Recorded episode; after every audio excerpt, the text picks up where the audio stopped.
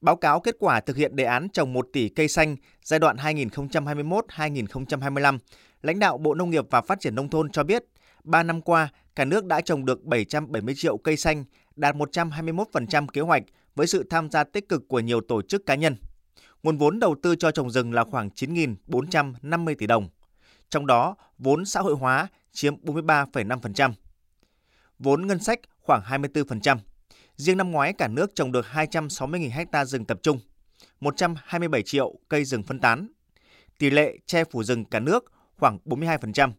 Đặc biệt, nước ta đã bán được tín chỉ carbon và thu được gần 1.200 tỷ đồng. Năm nay, mục tiêu cả nước trồng 245.000 ha rừng, trồng 127 triệu cây phân tán và duy trì tỷ lệ che phủ rừng ổn định ở mức trên 42%. Phát biểu tại lễ phát động, Chủ tịch nước Võ Văn Thưởng nhấn mạnh,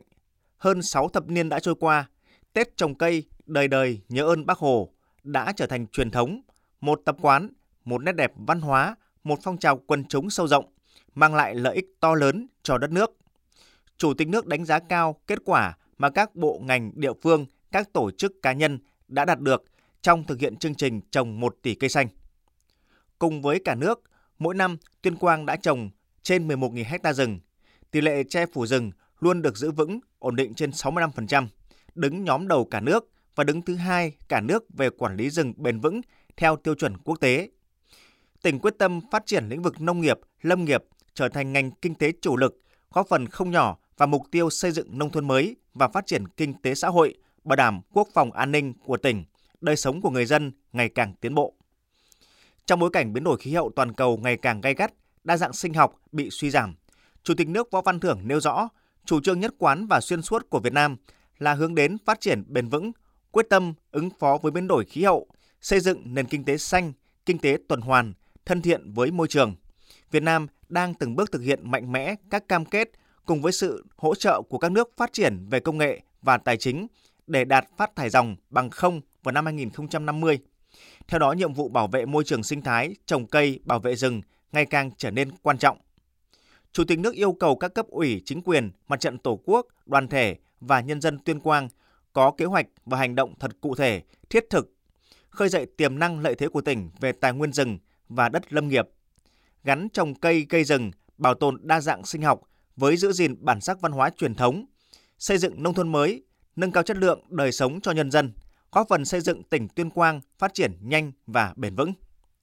Các ngành các cấp tổ chức tốt các hoạt động tuyên truyền, giáo dục để mọi người dân nhận thức đầy đủ ý nghĩa to lớn, lợi ích thiết thực của việc trồng cây, bảo vệ, phát triển rừng. Thực hiện nghiêm các quy định của pháp luật về bảo vệ và phát triển rừng, có phần bảo vệ bền vững môi trường sinh thái.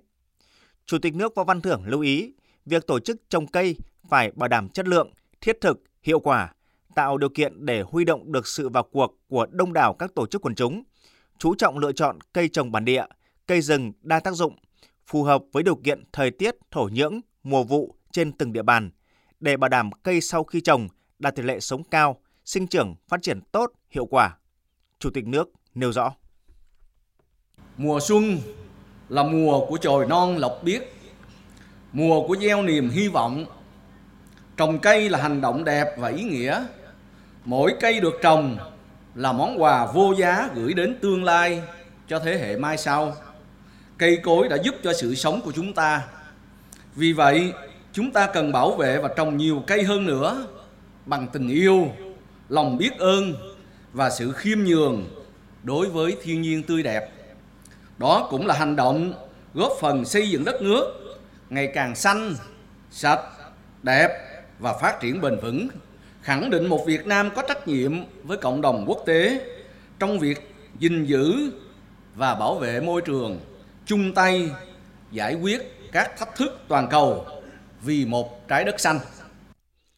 Sau phát biểu phát động, Chủ tịch nước đã đánh chống phát động Tết trồng cây đời đời nhớ ơn Bác Hồ và cùng các đồng chí lãnh đạo, đại diện các bộ ngành và đại diện đông đảo các tầng lớp nhân dân của tỉnh Tuyên Quang tham gia trồng cây trên địa bàn xã Kim Phú.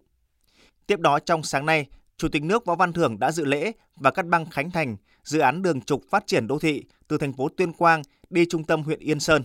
dự án có vốn đầu tư 635 tỷ đồng, thuộc loại đường giao thông cấp 2, rút ngắn thời gian từ thành phố Tuyên Quang đi huyện Yên Sơn, mở ra không gian phát triển mới cho địa phương.